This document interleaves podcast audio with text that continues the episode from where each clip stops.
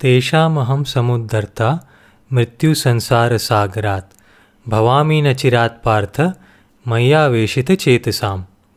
व्याख्या।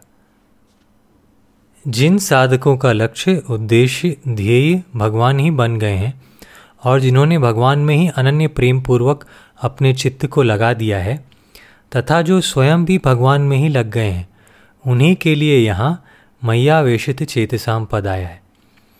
जैसे सभी जल होता है, ऐसे ही संसार में मौत ही मौत है।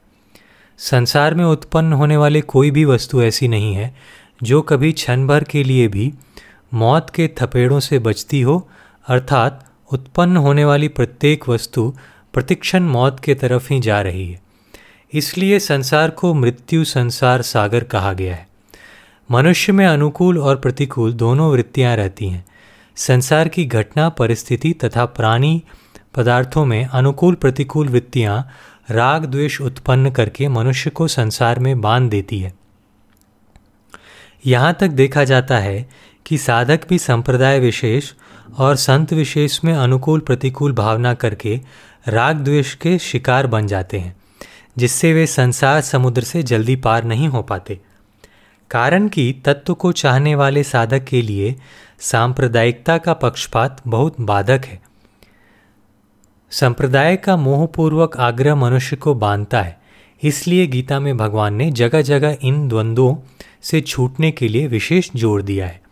यदि साधक भक्त अपनी सारी अनुकूलताएँ भगवान में कर ले, अर्थात एकमात्र भगवान से ही अनन्य प्रेम का संबंध जोड़ ले और सारी प्रतिकूलताएँ संसार में कर ले, अर्थात संसार की सेवा करके अनुकूलता की इच्छा से विमुख हो जाए तो वह इस संसार बंधन से बहुत जल्दी मुक्त हो सकता है। संसार में अनुकूल और प्रतिकूल वृत्तियों का होना ही संसार में बंधना है। भगवान का यह सामान्य नियम है कि जो जिस भाव से उनकी शरण लेता है, उसी भाव से भगवान भी उसको आश्रय देते हैं। अतः वे कहते हैं कि यद्यपि मैं सब में संभाव से स्थित हूँ, तथापि जिनका एकमात्र प्रिय मैं हूँ, जो मेरे लिए ही संपूर्ण कर्म करते हैं और मेरे परायण होकर नित्य निरंतर मेरे ही ध्यान, जप, चिंतन आदि में लगे रहते हैं। ऐसे भक्तों का मैं स्वयं मृत्यु संसार सागर से बहुत जल्दी और सम्यक प्रकार से उद्धार कर देता हूँ। परिशिष्ट भाव।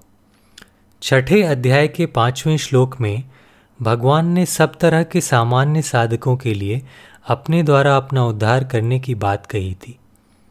और यहाँ कहते हैं कि भक्तों का उद्धार मैं करता हूँ। इसका तात्पर्य है कि प्रत्येक साधक आरंभ में स्वयं ही साधन में लगता है। साधन में लगने वालों में जो साधक भगवान के आश्रित होता है, उसका उद्धार भगवान करते हैं।